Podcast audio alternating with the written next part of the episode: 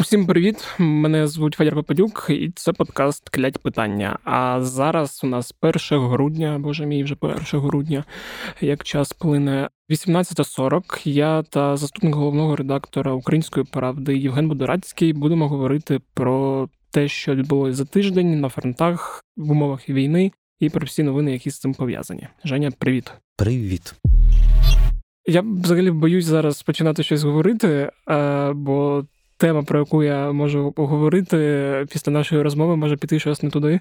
Але я хотів запитати, чому немає обстрілів, бо ну, всі нас лякали, і я так живу не в тому очікуванні, коли, ну коли, ну коли, типу, Боже, як страшно. А я тримаю в голові, що це може відбутися і має відбутися. А поки цього нема, просто насолоджуюся електроенергією, поки вона є вдома. І вже було дві повітряні тривоги. І ну, власне, в мене питання тут про те, чи Росія, як ти гадаєш, досі збирає ту кількість необхідну для того, щоб зараз остаточно розвалити все в хлам.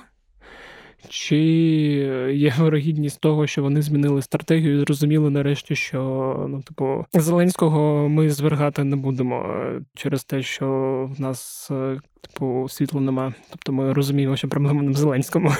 Я не можу потішити е, розповідями про відсутність ракет або чогось іншого, ну бо це буде неправдою. Була інформація, причому від нашої розвідки, з приводу того, що вони вже затарились. Ну тобто, по суті, літаки вже якби стоять з прикріпленими ракетами Угу.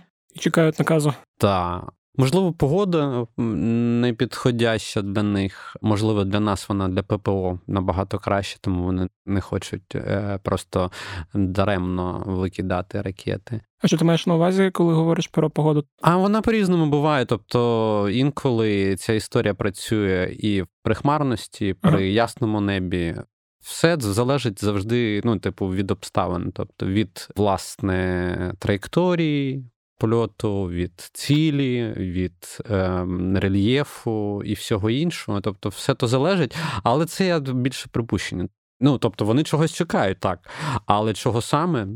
Треба просто розуміти, що такі ракетні атаки вони теж є підготовленими. Тобто, це не відбувається так, що знаєш, типу, випустили е, там 70 ракет, там 100, вони всі полетіли по цілям і все. Ну, тобто, пуски зробили. Це ж е, історія, що про виманювання ППО наше. Ну, тобто, випуск однієї там ракети, потім пауза, випуск іншої ракети, пауза. Ну, наші реагують, по суті, виявляють себе. І коли себе виявляють, звісно, в них теж ця ціллю стає. Ну тобто не тільки там знаєш, енергетична інфраструктура, вони ще дивляться на те, як працює наше ППО. Ну да, це до речі, те, що я запитував от кілька разів, якраз про другорядні цілі Росії. Типу, от те, що мене лякало, ну не лякало, просто було цікаво, і я думаю, це інформація, яку ми дізнаємося вже після перемоги. От Скільки під час цих атак вони знищили чи могли знищити ППО, наприклад. Ну, я думаю, що зараз, звісно ж, ніхто цього да, не да, скаже, да, тому не, особливо не знаєш, там гадати на кого гущі не не хотілося. Це як ця історія з журналісткою була кілька місяців тому, коли питала у речника, здається, Міноборони якесь таке дивне питання, коли він відповів: ага, скоро. От Це саме може бути і з питанням про ППО. Ну, я думаю, що не те, що може бути, і буде. Просто тримаю в голові, що така історія може бути, але типу це вже на після перемоги. Е, напевно, показова була саме е, сьогоднішня повітряна тривога, тобто, яка тривала четвер, годину. Да, Вона показова була чим? Тому що це була історія з мігами 31-ми, ті, що е, є носіями кінжалів. Та? І от їх з Білорусі прибрали. Ну тобто їх перевезли за даними знову ж таки білоруських гаюнів та дослідників, скажімо так, вони говорять про те, що перелетіли всі три, оті, які нас кошмарили постійно. Ну, типу, він злітає, в нас. Тривога по всій Україні, бо знову нагадаю, у нього дальність, радіус дії коротше, в принципі, співпадає з всією нашою територією, тому одразу тривога по всій Україні була, коли ці міги підіймалися. Зрештою, вони так нічого не зробили. Е, жодного пуску не було з білоруської території мігів. Але зараз вони їх всі три, здається, перевезли десь під Нижнім Новгородом там е, на аеродром. І це та річ, за якою теж треба слідкувати. Тому що, як Лукашенко казав, що це істрібітелі, які охороняють охороняють території союзного государства. Ну, тобто, що вони на патрулюванні, там, то ну, ті питання, все? Ну, тобто, вже не треба, чи що? Ну, тобто, сама логіка е, того, куди подівались ці е, літачки. І що з ними ще будуть робити? Ну от це теж варто подивитись. А теж запитання: е, останні обстріли вони відбувалися з території, я так розумію, Каспію? А, Останні обстріли, які були, якщо ти маєш на увазі нашу там атаку, останню ну там, останні масово. та й передостанні дві. Ну, останні дві вони відбувались е, по суті з трьох точок. Це був Каспій, це було Чорноморе.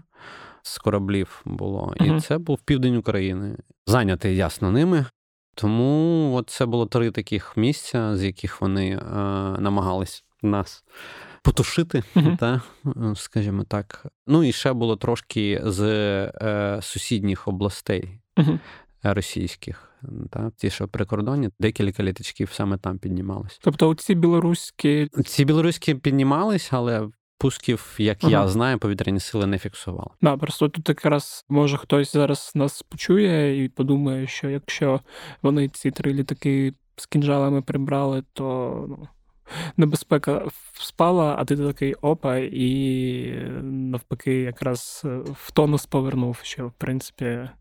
Нічого воно нікуди не ділось насправді, тому що і в Нижній Новгород це теж не є такою далечинню, ну, знаєш. Не Владивосток. Так, явно. Ну, тоді тут просто залишається сподіватися, перше, що ну, може щось там, не знаю, у них всі ці ракети поламаються якимось магічним чином, і пусків не буде, але все ж таки, я думаю, ви, е, як і ми, е, теж тримаєте в голові, що ситуація може бути критичною, що там сьогодні Кличко в черговий раз лякав тим, е, що може бути в найгіршому сценарії, тобто відключення.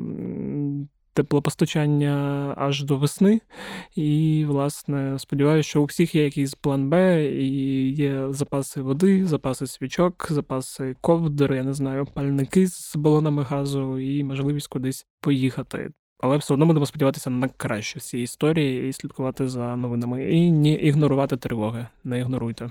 Не ходіть, як я сьогодні під час тривоги на роботу.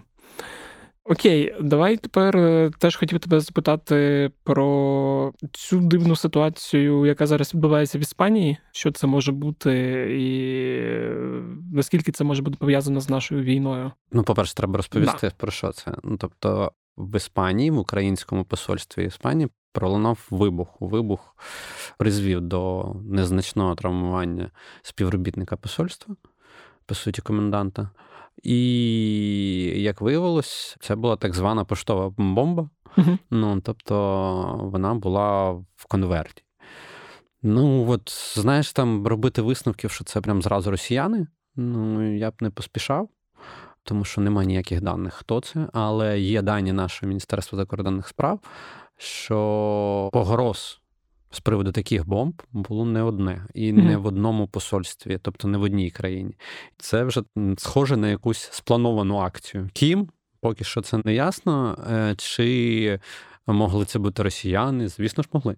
Чи міг бути хтось інший? Ну, так, хтось Це тема співчуваюча там росіянам або ще комусь з народності, які проти нас воюють. Та? Ну тобто, поки замало в нас інформації для того, щоб робити прям якісь висновки. Угу. Ну тоді да, просто я думав, може щось є на щось треба звернути увагу, бо ну на щастя, я так розумію, це не якийсь такий масштабний теракт проти наших посольств на іншій території, і це не якась історія, яка там одночасно чи там просто з певним промежутком почала відбуватися, але таке трошки дивне, і ти такий дивишся, що. Ну, власне, це воно направлялось цей лист послу, тому. Угу. Атака на посольство це приблизно те саме, що атака на Україну, тому що якби дипломатична установа це є територія України в Іспанії, по суті. Тому якби. Почекаємо, поки слідчі щось розкажуть іспанське, якщо розкажуть, або наші дипломати вияснять або розкриють якісь деталі, про які вони зараз ще не говорять. Угу. Окей, тоді давай перейдемо до подій на фронтах, і що помінялося за цей тиждень у порівнянні з минулим. Розкажи нам. Ну, власне, ми бачили, судячи з повідомлень Генштабу, і загалом, що в нас є, по-перше, якби знову гаряча тема це Донбас, найбільше Бахмут. Цей напрямок зараз трошечки для нас просів. Майже підтверджено, що ми вийшли з Азаряновки. Майже підтверджено, що ми вийшли з Кордюмівки і ще з Андріївки. Вони так знаходяться прямо на півдні Бахмута, під Бахмутом, якщо дивитись на карту. Власне, е, росіяни говорять про те, що вони взяли Азарянівку і Зеленопілля і Кордюмівку. Однак, е, якщо Азарянівку наші хлопці в принципі підтверджують. То з приводу Зеленопілля Кордюмівки вони кажуть, що не зовсім так. uh Ну тобто, що в них є там успіхи, там доволі складно е, стояти в цих населених пунктах, тому можливо наші звітом відійдуть. Е, і перегрупуються, а можливо, спробують по, трошки повоювати. Хоча, е, дивлячись на ландшафт, я думаю, це не найзручніше місце для оборони. Е, най чи не най? Не найзручніше ага, місце для оборони, тому м- будемо чекати якихось офіційних повідомлень, але якщо говорити про загалом про Бахмутський напрямок і якби оці всі села, по суті, поки що втрачені нами, та, то це спроба його обійти е- з півдня. По суті, вони хочуть дойти до часового яру. Вони періодично там розповідають казки з приводу того, що вони прям там. Ну, це, м'яко кажучи, неправда. Тому говорити про те, що вони якимось чином можуть взяти в оточення Бахмут, ну просто не то, що рано, а дуже зарано. Mm-hmm. А в них просто по їхнім телеграм-каналам там дуже активно сипеться ця історія, що вони прям ледь не на західних околицях Бахмута. Саме західних важливо, тому що на східних вони є. Тобто з півночі вони теж є, і з півдня вони є. Але треба розуміти, що по суті Бахмутська дорога, яка поєднує е, Бахмут з Константіновкою, і яка є по суті е, тією дорогою, по якій наші війська отримують постачання своє. То вона контролюється нами. І от завдання росіян е, нас цієї дороги посунути я так бачу про те, що вони вирішили, що оці вічні лобові атаки на Бахмут вони ні до чого не призвели, і тому вони намагаються зараз піти в обхід. Чи вийде в них? Побачимо, але до часу Яра насправді їм ще досить далеко, тому я би не поспішав на їх місці так активно кричати про те, що вони Бахмут відрізали від постачання або оточили тим більше. Угу. Ну да, враховуючи, як вони ще й наступають, то це може бути. Ну, вони наступають, і тут вони наступають, і на Авдіївському напрямку вони наступають. Ну, власне, це прогнозувалось. Ну, uh типу, що вони навряд е, зупиняться. Тому я думаю, що вони будуть пробувати ще наступати і наступати, але перспективи їх постійної радості, швидкої радості по Бахмуту я поки не бачу. Ну, а, Можливо, я не володію якоюсь інформацією з півночі міста та Бахмута, але от знаючи, що там відбувається, і спілкуючись з тими хлопцями, які там є, там дуже складна ситуація, дуже складні бої, але Бахмут поки що лишається українським. Він не лишиться українським завжди, навіть якщо там окупанти щось будуть робити. Мається на увазі, що там наші війська. А Яка ситуація зараз на Сватівському напрямку?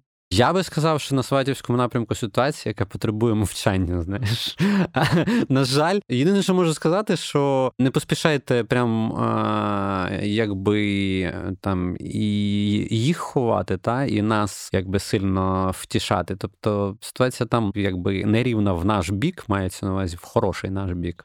Але при цьому ситуація така, що поки що ми помовчимо про Сватівський напрямок. Давай, знаєш, як це для того, щоб трошки додати якоїсь ємності розповідь про ситуацію на фронті, розповім про що дуже часто теж просять помовчати генштаб. В принципі, я розкажу тільки те, що вони знають, і ті, що вони говорять, це розповідь про Кінбурзьку косу. uh На Кінбурзькій косі наші проводять певні атакувальні дії.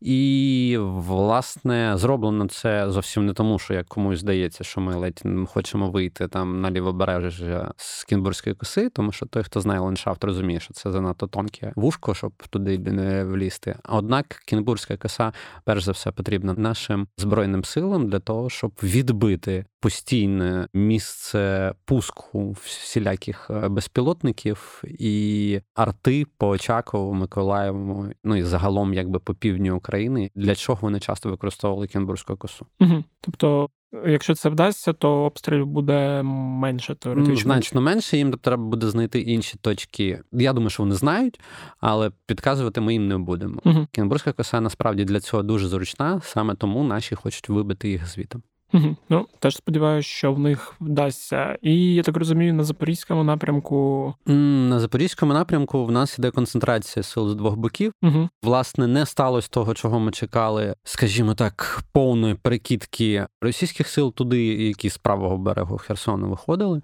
Вони вийшли і їх фіксують якраз на броні Сватово, угу. якраз на Донецьких напрямках, всіх містах, там, де які вони пробують брати штурмом. А в Запоріжжі їх не так багато було зафіксовано, хоча і з одного і з другого боку нарощують сили обидві сторони. Тому що занадто очевидна історія про Запоріжжя, про яку знає і російська сторона, і українська, і важливість цього напрямку для них обох є надзвичайною. Тому, власне, я так розумію, що поки в нас така, знаєш, як це гра в переглядки, угу. ну яка супроводжується ще, на жаль, артилерійськими боями, які руйнують наші там населені пункти на лінії зіткнення на Запорізькому напрямку. Угу. Так, мені просто здається, що вона очевидна, бо там за ті два останні вдалі великі контрнаступи, е, які здійснила Україна і звільнила там і спочатку Харківську область, а потім е, правий берег Херсонської області, то просто фронт стає щільніший і менше цих місць для несподіваних ударів, як мені здається. І всім очевидно, що запорізький напрямок він це найголовніший для того, щоб просто звільнити остаточно лівий берег там Херсонської області і власне звільнити Запорізьку область.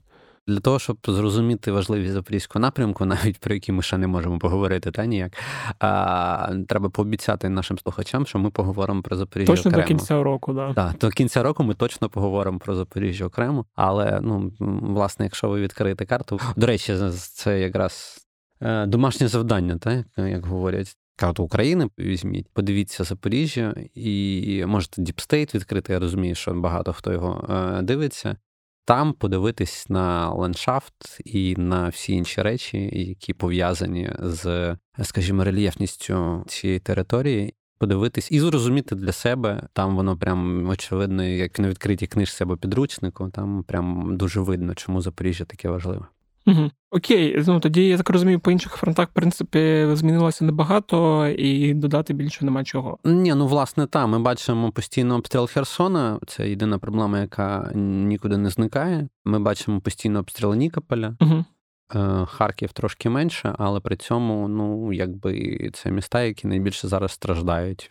Ми, до речі, постійно забуваємо про Сумську Чернігівську область, ну і Харківську область, не тільки Харків. Там, де на кордоні, там ідуть постійні перестрілки, uh і е, власне майже завжди, от е, прикордонні населення пункту дуже сильно страждають в Сумській Чернігівській області. Про це теж не треба забувати. Ну тобто, тому що там реально складна історія. Я думаю, що зараз ми будемо бачити, на жаль, дуже багато такої арт-історії. uh тому що ми переходимо в зиму вже прямо офіційно, 1 грудня сьогодні, прямо офіційно офіційно, і власне погода сама показує, по тому що артилерійських пристрілок буде значно більше.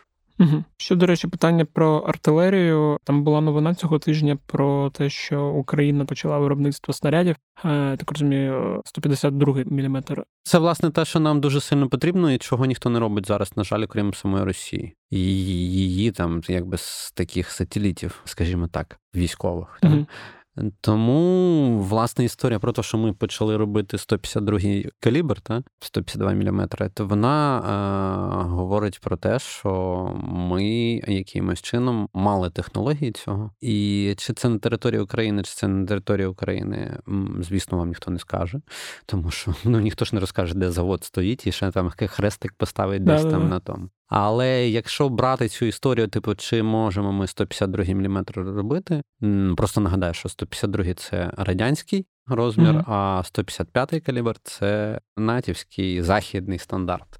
Власне, в нас купа західної техніки зараз є, однак в нас ще купа є старої радянської техніки, нової російської техніки, нової російської техніки, яка стріляє саме 122 і 152, які якби не виробляються у нас нашими західними партнерами. Проте є певні нюанси, про які постійно говорять, і власне на такої зустрічі е, НАТО в Бухаресті, власне, це проговорювалось. Тобто проговорювалось про те, що шість країн готові співробітничати з Укроборонпромом. uh Власне, коли це йде мова про співробітництво, то ви повинні розуміти, що це приблизно виглядає так, що на певних мощностях західних партнерів.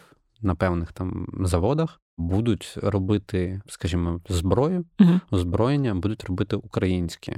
По суті, це якби нам будуть давати майданчик в кооперації, щоб робити зброю, оскільки ми не можемо це робити в Україні, оскільки це ризиковано, небезпечно, ну і просто можуть одразу знищити завод, і це все припиниться. Хоча, звісно, ми знаємо приклади в історії, коли заводи ховали і ховали під землю і глибоко, можливо, навіть глибше, ніж бункери Путіна і так далі. Знаходили там після Другої світової війни багато заводів, які були там під землею або в горах. Ну тобто, де їх можна розташувати, чи швидко розгорнути, не факт, що можна швидко mm-hmm. розгорнути, але при цьому можна десь сховати заводік. Якщо говорити про 152 е, мм, то ми, коли говоримо про нього, то ми говоримо про те, що нам його можуть допомогти, ну як мінімум, Чехія, Словаччина, Болгарія. Ну це от ті, в яких точно були виробництво 152-го, і якщо НАТО вирішить, що наразі необхідна допомога Україні саме з боєприпасами з такого калібру, то теоретично кожна з цих країн може відновити виробництво для того, щоб допомогти Україні. Це з одного боку, з другого боку, ми ще маємо е, Францію, Данію, які теж висловлюють готовність нам допомагати і теж робити з нами зброю. Поки що не ясно про яку саме зброю йдеться, однак і Франція, і Данія теж готові нам допомогти. І це доволі добре, тому що, власне, звісно, що ми не можемо е, говорити про якусь там бойові дії, коли в тебе немає чим стріляти. Нам це дуже треба. 152 калібру ніде нема, окрім власне самої Росії. Та? Нам треба, щоб якось проблема ця була вирішена швидко, і якщо в нас немає можливості десь її купити, то значить будемо робити. Угу. Бо я так розумію, те, що з новин останніх, які мене трошки це насторожили, це теж в контексті зброї про те, що деякі країни вичерпали свої взагалі запаси по тому, що вони можуть нам надати. І там були вже розмови про те, що і у Сполучених Штатах на певних категоріях є проблеми. Тобто боюся того моменту, коли там вийдуть всі країни скажуть, в нас майже все закінчилося, те, що ми можемо вам віддати. Ви все вистріляли. Ну, власне, наш МЗС, до речі, часто про це говорить, що ми бачимо, є країни, які з нами розмовляють, є країни, просто в яких на складах лежить все, а вони просто нам їх не дають. Звісно, це ж точно якби особиста справа кожної країни, як вона до цього ставиться. Але при цьому багато з цих країн офіційно нас дуже сильно підтримують. Але коли мова заходить про зброю, то часто ми її не отримуємо mm-hmm. від них, хоча вона у них є. Якщо наші, скажімо так, важковаговики та геополітики світової, такі як е, США і Велика Британія, якимось чином спробують це питання вирішити, то це буде дуже добре. Я да, теж на це сподіваюся. Думав, що запитати, до речі, там про кілька обстрілів на території Росії і на території окупованого Криму, але там, в принципі, окрім того, що красиво горіло, там якесь з нафтосховищ, про це більше нічого і не скажеш. Це вже не вперше, скажімо так, щось в них там хтось там погано курить. Враховуючи, які саме це об'єкти, Тут я би не сказав, що це прям, скажімо, дуже масштабна якась диверсія чи щось таке, але теж корисно, теж ну, да. Я б подумав, що ми кілька разів пропустили і не обговорили бавовну у окупованому Криму, От, але там теж не було прям чогось такого супер, як там влітку, коли ми всі були в екстазі після Новофедорівки. Тому да, тут можна пройти далі і закінчити, як завжди, тему Білорусі. Мені от знову цікаво, чому останнім часом було так багато розмов про те, що там з Білорусі скоро нападуть. Ну я себе якось абстрагував від того, щоб на це взагалі якось реагувати. А тут просто помітив, багато людей живе в якомусь такому стані, що от-от з Білорусі мають статися напади. Я такий здивувався, чому так. Ну, власне, тримають нас в тонусі, знаєш, наші північні сусіди. Ну, прямо північні, скажімо так, не північно-східні, а північні сусіди. Чесно, ну історія про напад, про який говорять з території Білорусі для відволікання уваги нашої більше, тому що ви повинні розуміти, що в білорусів немає сил на нас атакувати. Максимум, що вони можуть зробити, це нас відволікти. Мені ж теж так ну, здається, що вони відволікають не ну, наш генштаб, який більш-менш розуміє всі ризики можливі, а відволікають населення. А що ну, населення так кожен раз себе поводить, я не знаю. Вже можна було б звикнути. Ну, знаєш, це радше про більше такі і псошні штуки, mm-hmm. і працює це приблизно так. В тебе, наприклад, блекаут, світла нема, зв'язку нема. І тут в цей момент в тебе в голові одразу виникає, а раптом там з Білорусі пішли. Знаєш, типу, там, а раптом зараз вони тут будуть. І, власне, таким от інформаційним розхитуванням нашої психіки вони поки що займаються, якщо говорити про білорусів. Угу. Там винудили мене нарешті написати про білоруське військо, і я думаю, що. Напевно, через один четвер uh ми поговоримо про те, що собою уявляє білоруська армія, і наскільки страшний звір, як його часто нам малюють. Домовились. А в цілому, там я так розумію, казати більше нема про що. Просто минулого тижня були це ще зустріч щодо КБ, і там багато заяв. Е, ну, власне, окрім переміщення мігів, там стандартний рух туди-сюди, е, ганялі танчики, знаєш, як кажуть, з бази на базу е, все ще триває в них до сих пір, якби воєнні збори. Та ну вони ж кожен раз на тиждень їх вже, вже напевно, там вже всі забули. Насправді можна було просто сказати: ми вам розкажемо, коли воно закінчиться, знаєш, навчання. Да, я теж так думаю. А я, до речі, я теж про Білорусь нещодавно думав в контексті віддавання зброї Росії. Ну, я так розумію, це те, що було на складах, те, що особливо не використовувалося, але тим не менш, в принципі, Білорусь так потрохи-потрохи і може прийти до такої ситуації, коли якщо там Росія вирішить е, вже остаточно поглинути, щоб там хто б з білорусів так це не сперечався, то в принципі скоро в Білорусі не буде чим захищатися. І партнерів, які зможуть надати зброю, як в нас, в них не буде. Ну, будемо дивитись, це ж наш північний сусід. Він нас один такий загадковою білоруською душею. Да, окей. У нас сьогодні була розмова коротка, тому що в принципі тем було небагато, щоб не вигадувати щось з пальця. Пропоную на цьому закінчувати. Я теж не люблю, коли там хтось намагається е, говорити про те, чого нема. Угу. Да, тому будемо говорити про те, що є, і в принципі ми там півгодини вже говоримо як така серія, не знаю, коня Баджека, тільки не таке веселе і по-іншому сумне. Тому дякую, Женя. Сподіваюся, що наступного тижня новини будуть краще, як завжди, і ми про них поговоримо. І дякую, що слухали цей епізод. Сподіваюсь, було цікаво, щось корисне ви дізналися, і трошки менше панікуєте, якщо може панікували. Нагадую, що подкаст кляті питання можна надсилати своїм друзям, можна ділитися їм в соцмережах. Дякую. Тим слухачам, які тегали мене в інстаграмі та в Твіттері, і показували, як ви слухаєте кляті питання, інші подкасти, і що кляті питання у вас в топі, це дуже приємно.